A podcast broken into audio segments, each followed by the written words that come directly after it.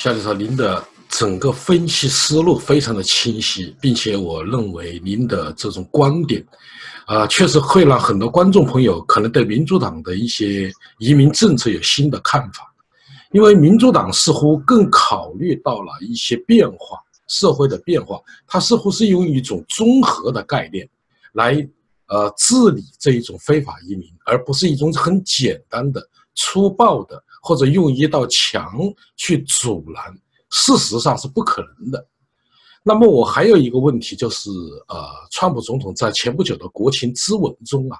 他说到美国永远不会成为一个社会主义国家，这个观点肯定是没问题。但是当时给我的感觉，他就在暗指民主党，似乎啊，民主党的未来或者他的政策主张的根本就是实现社会主义。您的看法是什么？对，嗯，你可以看到了，就是川普总统呢，呃，他不是一个就是有很严谨的那个说话风格的人，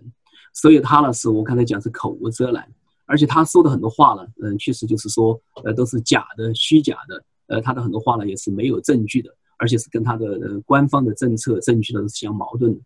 那么，所以这里面他用所谓社会主义，那么他的一个目的呢，其实是非常清楚。就是任何东西呢，跟他那个不相吻合的，反对他的，那么就是搞社会主义。那么他呢是好像是维护美国的自由和民主。嗯，其实呢他在反对美国的自由，尤其是美国的言论自由，因为自由的最高的呃价值就是言论自由。嗯，所以呢，当他把整个新闻界呢那个扣为就是说是人民的敌人的话，其实这些东西我们是从呃中国共产党的这个呃那个统治下呢逃逸呃离出来的。那么我们都知道，呃，斯大林和毛泽东呢。他们的一个呃剥夺言论自由的第一个事情，就是把呃舆论呢、新闻呢给控制起来，变成党的宣传的工具，而不是作为就是人民的反映公众舆论的一个工具了。那么，所以在这种情况下，你可以看到，川普总统呢，他在对美国的言论自由，那么其实在进行开刀，尤其对美国的新闻自由，那么进行就是那个呃打压。那么这点呢，其实是非常清楚的。那么现在呢，就是我们来看看就是社会主义这个概念。那么川普总统讲到社会主义。那么社会主义这个概念呢，其实有几个意思，呃，一个意思呢，就是嗯，所谓的就是要考虑社会的公共的利益，因为社会主义呢，这个 socialism 呢，它很重要的是跟那个个人主义 individualism 呢属于相对立的。那么也就是说，美国呢，长期的是一个呃所谓的嗯个人主义的国家，而且是一个所谓的叫 rugged，就是那个 individualism，就是一种粗呃呃放型的，就是一种呃完全就是那个嗯呃赤裸裸的这种个人主义。呃，但是呢，就是美国呢，你也可以看到，美国是一个以基督教那个就是那个为发源，那么为立国的一个国家。那么其实人们就说了，嗯嗯，耶稣了，那么就是呃世界上的一个呃最早的一个社会主义者。而美国的社会主义政党啊，它的建立人叫德布斯了。那么德布斯他就是一个那个所谓的社会那个基民党，就是呃基督教社会民主党。所以你可以看到，嗯，西方国家呢有很多呢是呃基督教的那个社会民主党，就基民党。那么，所以你可以看到，就是所谓的社会主义，其实就是更多的要考虑这个整整个社会的利益。那么，这个社会的利益呢，就会要呃，可能要控制或者是那个束缚一些个人的利益。比如说，呃，美国的民主党那个，或者是嗯呃西方国家的欧洲的那个基民党或者社会民主党，那么他们呢都是呃部分的拥抱社会主义的。其中有几个东西呢，他们呢是坚决支持的，而那个呃川普总统是反对的。比如说，就像教育。教育是不是要涉及到就是那个免费的问题？那么以前的话，美国教育没有免费的，后来逐渐呃那个基础教育免费，后来是义务教育。那么现在的话呢，有的公立大学，那么到底会不会免费？那么就是美国呢，现在也是反对免费的。但是在我们纽约州，那么我们纽约州在那个 Cuomo 那个州长的那个领导下的话呢，基本上我们的两大州立系统，一个是我的这个呃 City University，就是纽约呃市立大学，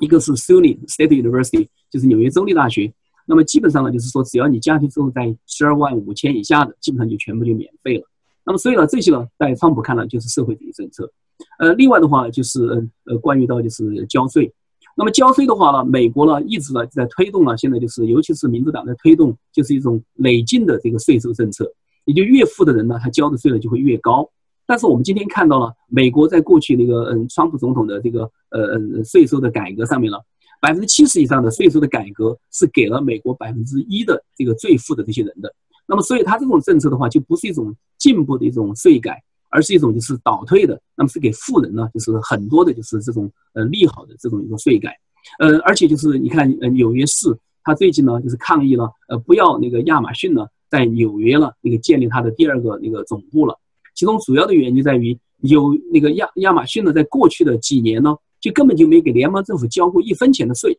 呃，而他相反呢，在各地呢建立呃他的这个机构了，还有就是说当地的地方政府了要给资本来那个就是帮他投入，还要给他免税的各种优惠政策，所以纽约人呢就那个受不了，纽约人就觉得这种东西是反动的。那么就把那个就是亚马逊的给赶走，就说我们不要你。呃，尽管你说可以创创造两万五千的这个就业，但是呢，你这个就是作为公司啊，根本就没有对社会的这个就是责任。呃，因为你公司如果要在这做生意，那么你要利用这边的基础设施，你要利用这边的那个嗯人文基础教育这些结那个嗯呃机构和这些资源，那你当然要对这个嗯呃社区要有某种投入了。那么像纽约，那么嗯，现在我们的很多基础设施没有办法呃得到更新。像我们知道纽约的地铁，那么老化程度就非常严重。那么如果你这些所有的企业都要那个占这些的优势的便宜，那你根本就不会对社会形成回报。那么当然我们就不会喜欢呢。所以在这种情况下，呃，很多民主党人要求就是给公司啊那个征税，呃，尤其是世界上的第一富翁那个呃那个就是 Bezos。那么他呢是呃可以付这个钱的，为什么他不会给这个就是呃社区呢有一些那个回报？为什么他还要呃掏空这个社区，要获得一个更多的资本的那个给他的那个那个就是投入，还要获得长期的这个免税？那么在这种情况下，你可以看到呢，民主党这些政策呢，当然对川普来说就是一种社会主义政策，因为它有一个就是呃所谓的就是那个劫富了，那么济贫的这么一个功能。那么另外一个就是，嗯，呃，民主党呢，它实行的有一个政策，现在推的，那么就是所谓的就是，嗯，我们知道那个奥巴马的这个医保计划，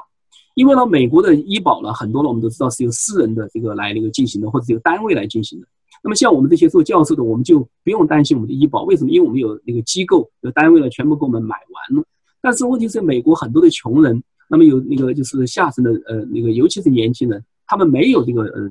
钱来买那个医保，怎么办？所以奥巴马总统就提出，在不那个就是嗯取消现存的医保制度的情况下，那么对那些所有没有呃医保的呢，要全部要给他们进行全民的这个医保。那么所以对于川普总统来说，这就是一个呃社会主义的政策。其实呢，川普呢他在那个抹杀了这个社会主义呢呃那个那个就是一些嗯重要的特征呢，他把社会主义呢就有机的，就是把它给跟那个共产主义、跟法西斯、跟专制就联合在一起了。因为我们知道，那个，纳粹德国是叫国家社会主义，是 Nazism，就是 National Socialism。那么，所以当他说这个社会主义了，其实就是纳粹的希特勒的国家社会主义，他在暗示这些东西。当然，美国人是反对这个东西的了。另外的话，我们知道中国共产党，那么他也呃声称他是社会主义的。所以的话呢，当那个川普说呃美国我们不能搞社会主义，他的意思就是说社会主义就是那些毛泽东的那些文革的这些大跃进的。那么，嗯，和今天的就是包括就是中国的一系列的专制东西，那么所以他就把社会主义呢，那么紧密的跟纳粹德国、跟斯大林、那么跟毛泽东了、跟中国现行的专制了，就给紧密的扣在一起了。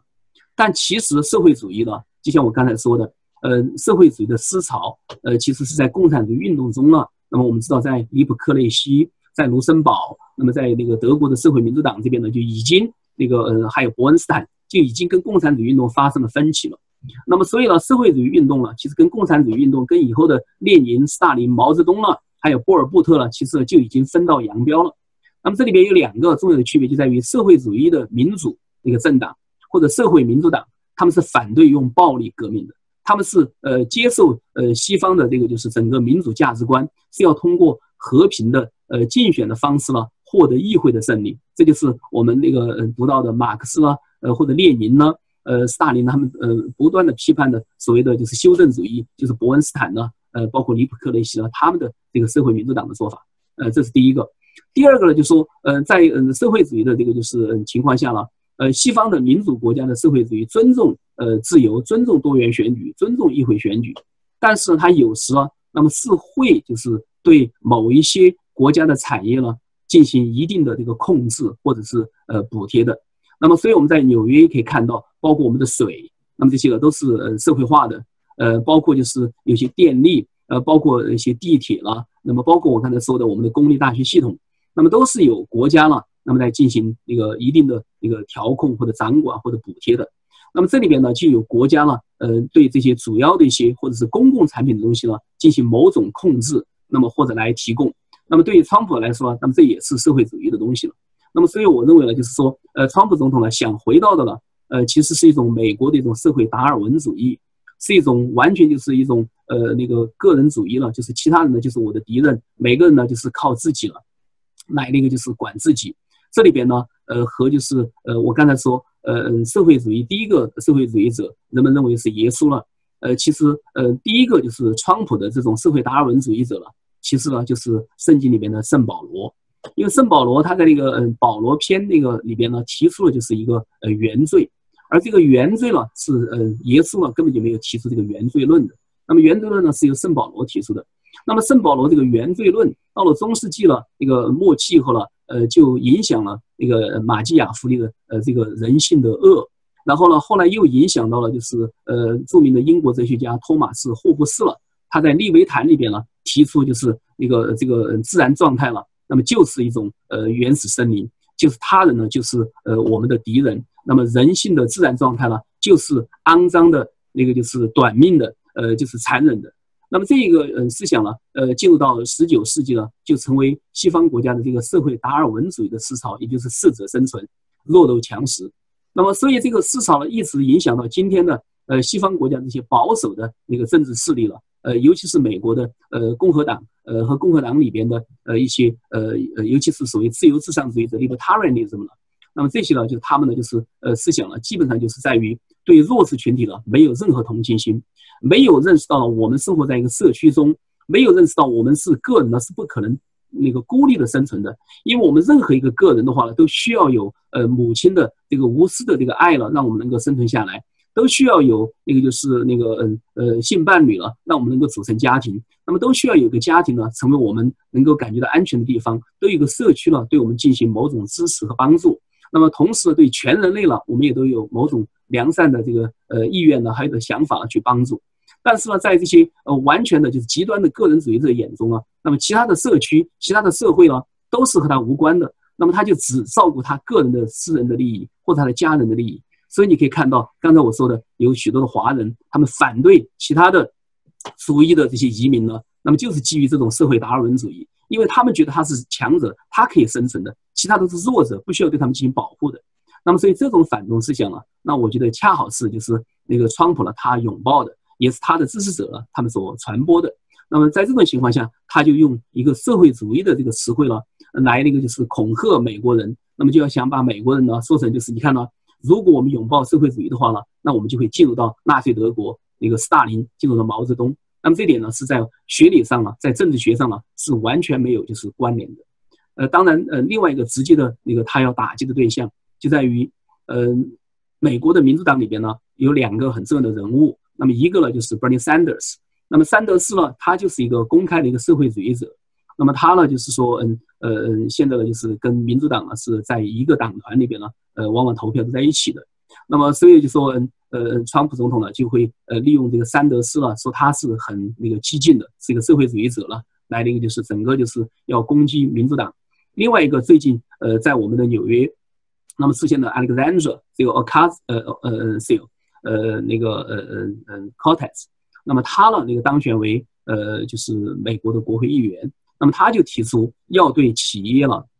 要对大资本呢进行某种的，就是一个高税收。那么要帮助穷人呢。那么所以在这种情况下呢，他也支持一些医保的这些政策了。那么所以呢，呃，川普总统呢，也就是要把他呢给点出来，说他是一个社会主义者。所以川普总统呢，用一个社会主义的大的一个帽子，就是想诋毁整个民主党。呃，然后呢，就是要诋毁了，就是呃美国呢，呃从就是呃罗斯福总统二战以后呢。那么，嗯，对美国人呢，有一个根本的承诺，就在于这种基本的安全。因为罗斯福总统他的四大自由，第一个自由是言论自由，第二个自由是宗教那个敬拜自由，第三个自由就是免于恐惧的自由，第四个自由就是免于匮乏的自由。所以你看到罗斯福总统他在二战那个呃美国那个牺牲了这么就是那个呃自己的那个就是呃军人了，那么去挽救一个民主，挽救欧洲了。其实他要给全世界带来的是四大民主，但是我们看到，其实今天的川普总统啊，其实已经在逐渐边破坏美国的言论自由，那么也在那个嗯呃破坏美国的一些就是嗯呃信仰敬拜自由，因为毕竟那个川普总统的很多的言行呢，其实是非常的歧视或者是敌视呃其他的非基督教的这个信徒的。呃，另外的话，川普总统呢也在那个就是制造出美国今今天的恐惧，尤其他对那个舆论的呃那个就是媒体的这个攻击了。呃，另外的话就是你可以看到了，那么他要把美国在二战以后呃出现的许多的福利措施呢，通通给就是给摧毁了。其实他也在破坏这个免于匮乏的呃这些自由，所以我觉得这是一个非常危险。夏教授向您请教的最后一个问题，也是观众朋友们啊都非常感兴趣的。因为啊，这个川普自从啊登到北宫以后啊，他应该说一直这个仕途是不顺利的，一直受到通俄门的这种调查的啊这种经常的盘问呐，或者一些负面消息。在同时，他的执政啊也有一些就是与众不同的、比较特立独行，包括这个建墙等等。那么，您认为啊，他会不会成为美国第一个被弹劾的总统呢？对，嗯，就是在上个星期呢，呃，我们知道那个美国的那个参议院议员呢，呃，是由马萨诸塞州的，就是那个 Elizabeth 呃 Warren，就是伊丽莎白那个华伦呢，那么他在那个一个集会上就讲了这么一句话，呃，他说了，嗯，二零二零年恐怕呢，那个川普呢已经不在白宫了，他说甚至呢可能川普呢已经呢根本就不自由了，那么。这个话说的就非常就是有意思，就是他意思就是说，川普恐怕已经呢成为阶下囚了。那么我们知道这个，嗯呃，伊丽莎白华人，那他他呢不是一般的人，那么他是参议院的，那么他是参议院司法委员会的，那么他是美国哈佛大学的法学院的教授。那么所以呢，我们呢这些呢是学政治学的或者学法学的，当我们知道一个呃哈佛大学法学院那个教授了，那么他那个公开的场合呃点出这么一个呃。可能的这个嗯结论的话呢，那我觉得呢是让我呢是觉得呃我必须的就是把他的言辞呢呃认真的思考，那么认真的对待。那么到底那个川普总统有没有可能呃被就是弹劾了？那么这里边我们就可以看到呃为什么有的人会支持弹劾他，为什么有的人不支持弹劾他？其实呢就说人们就在说呢呃当川普总统在那个就是嗯呃宣读他的国会一个咨询报告的时候呢。其实南南希佩洛西呢就在不断的看他的一个就是嗯呃笔记本，说这个笔记本上呢其实就写了一句话，就是呃 impeach Trump，impeach Trump，impeach Trump 这样。那么其实呢你可以看到就是对于嗯呃美国的民主党来说，对于呃南希佩洛西来说，那么是不是想那个弹劾那个川普总统？其实嗯呃这个呢就是大家并不是一定就想马上弹劾他，为什么呢？这里边有个很多的一个考虑。一个主要的考虑就在于，因为川普总统呢，他现在已经变成了民主党的一个负资产，一个有毒资产。那你如果现在共和党呃人那个就是背着这个有毒资产，如果你民主党人去帮他把这个剥离的话呢，那么对民主党恐怕来说呢，并不是一个呃那个就是最呃让你觉得最得力的事情。呃，所以的话呢，就是到底现在要不要剥离就是呃川普了？那么这一点呢，就说呃民主党呢恐怕呢呃并没有就是这么急迫的那个心情了。另外呢，就是说，如果把川普呢给弹劾下来，那么下面要那个任职的就是那个彭斯，而彭斯呢，他在那个嗯做那个就是印第安纳州长的时候呢，那么他呢就是已经呢把就是呃当地的一些，尤其是对女性的呃对堕胎的一些各种的法律呢，他都把它给废除掉了。那么所以呢，他是一个呃更就是呃呃在福音派上面呢更原教旨主义的这么一个保守的一个那个政治家了。所以，如果就是把川普，川普不管怎么样，这个人品呢不是很好，大家不是很喜欢他。但他不管怎么样，他的一辈子那几代人呢都还是在纽约市浸泡出来的。所以呢，他的很多的社会政策呢还不是那个非常的保守，他的很多的政策呢其实还是有东部的这个自由派的，尤其他的女儿和女婿呢还是受到这个东部自由派，还是受到那个哈佛大学跟呃纽约嗯大学的这些影响。所以在这种情况下，你可以看到了，呃，到底把就是川普换下去，换成一个彭斯，那么对美国的政治或对民主党来说是好事吗？那么这点呢，大家也并没有呃这样呃觉得。那么当然，第三呢，我们知道，美国的那个嗯众议院要提出对川普的弹劾案，现在应该说是很容易了，因为民主党是控制着多数。但是如果民主党提出了弹议呃弹劾的这个动议以后，那么下面就要由参议院呢。呃，组成陪审团，那么由最高法院呢大法官呢来组成这个审判。那么这个审判的话，那我们就呃显然可以看到多大的程度上，呃共和党人那么会呃判处就是川普有罪。那么这点呢，就是我们要呃有完全的胜算了。至今来看呢，恐怕还是不这么容易。那么所以在这种情况下的话呢，呃，民主党人呢要提出完全的弹劾案呢，恐怕呢至今现在呢还那个时机呢还不完全成熟。但是有几个呢，你可以看到了，就是说把川普总统呢指向了那个刚才我说的华伦那个就是参议员所说的方向。第一个就是川普的他的白宫的班子和他的内阁呢，已经有嗯近二十个人，大概十八个人已经离他而去了。所以你看到主要的阁员，从国务卿到国防部部长，到他白宫办公厅主任，到他的国家安全委委员会助理，到他的经济委员会的这个呃主席顾问等等，呃，那你看到就是大家都离他而去了，那么都是就是那个班子了，其实都在抛弃他，那么他的那个就是越来越有嗯影响力的，呃，越来越受人尊敬的这些人呢，其实在他的那个班底是越来越少了。相反呢，他依赖的一些人呢，其实都是政治素人，呃，有的呢。恐怕呢，就像那个 Steven 那个 Miller 一样的，可能是政治狂人。那么这些只有二三十岁了就开始要掌管国家那个命脉的人呢，那么其实呢，他们呢，在那个非常狂妄的了，那么在进行这个社会的一个大工程的一个就是瞎指挥。那么所以在这种情况下呢，我认为川普总统他的这个内阁班子了，他的这个就是呃，已经受到越来越多的人抛弃，对他来说是非常危险。第二个呢，你可以看到呢，现在就是说，随着呃穆勒那个就是调查的深入。那么现在呢，一个一个的，呃，给穆勒，呃，那个就是那个委员会里面提出的这些人呢，开始进行起诉。那么现在呢，应该是有第八个吧？那个就是应该，那个就是应该是，呃，Cohen 应该是第八个，那么被定罪的、被判罪的人。那么所以在这种情况下，你可以看到了，现在那个那个，呃，Roger Stone 呢，那么现在又被那个，嗯，逮捕。那么所以这边至少有八个了，就是说在那个就是，嗯，呃，嗯嗯，川普总统的竞选班底里边呢，主要给他负责的人。包括他原来竞选那个那个嗯经理啊等等的，那么现在都被那个就是判罪或者认罪，那么或者已经开始服刑入狱了。那么所以在这种情况下，下面的调查呢，其实逐渐逐渐的就开始进入到那个川普的家族了。那么所以呢，就是说那个那个呃川普那个小川普，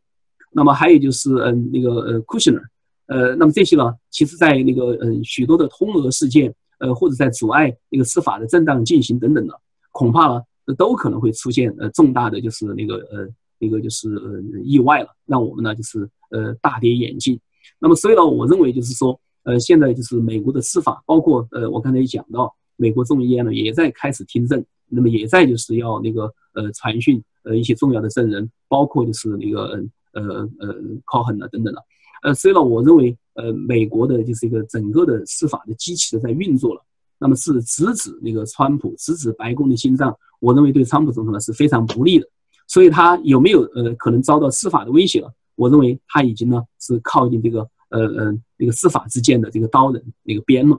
那么现在呢，就像中国人说的一句话叫 “no 做 no die”，那么你要去做的话呢，恐怕呢死的就会更快。那么嗯嗯，其实就是川普总统呢，今天呢就不断的在这个作这样。那么他怎么在作呢？你看他就是呃本身他要修墙，修墙他也要求有那个就是钱，呃结果就是嗯嗯。众议院不给他钱，那么给了他十大概十六万吧，那么他就说那我就关门，他就把联邦政府关了那个三十五天，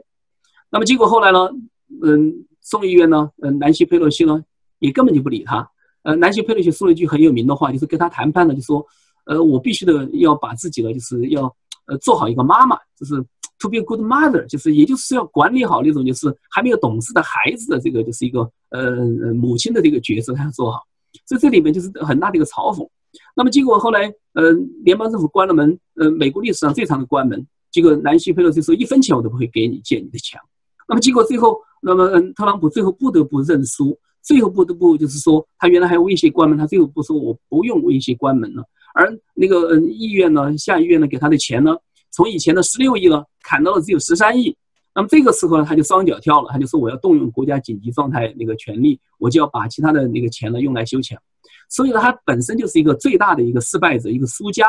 那么他自己把自己吹得好像说我是谈判的高手，结果他这次输的是非常的惨，从修墙到政府关门，到他最后要那个嗯那个搞什么所谓的国家紧急状态，那么他的一步一步在输，而且一步一步呢在不断的做，那么想呢就是说，呃，把自己的这个就是困境呢要给解脱出来。因为他呢，必须要给他的这个铁呃板的那些粉丝呢，好像呢要有个交代，要为了他的下面的连任呢，好像呢要能够那个给他们的就是给动员起来。但是他做的每一个那个呃事情呢，其实都让他呢呃离向被弹劾呢会更近。所以呢，让我们那个仔细观察。我觉得，如果川普呢呃被弹劾了，那么就要看他还要怎么样去做。那么如果他不被弹劾的话呢，那我相信二零二零呢，美国人民呢会做出选择。那么我相信呢，就说如果没有弹劾的话呢，呃，当然了，他恐怕呢也不会成为一个连任的一个总统。以目前的这个呃态势和民调来看呢，那么他是很难那个获得连任的。当然，如果他没办法那个那个就是连任总统，成为一个普通的那个就是嗯呃公民了以后，我相信这个司法之门呢就会像那个洪水一样的被放开。那我相信他会面临的司法诉讼呢，我相信也是无穷。观众朋友们。夏明教授认为，川普总统宣布国家紧急状态的目的是为了绕过国会，动用资金在美墨边境建造隔离墙。该行为明显破坏了美国三权分立的宪政制度，属于滥用权力，将招致社会的强烈抗议。非法移民固然对于美国政府较为棘手，但建强并不能解决根本问题。好，各位观众朋友，今天的节目到此。感谢您的收看，也感谢夏明教授。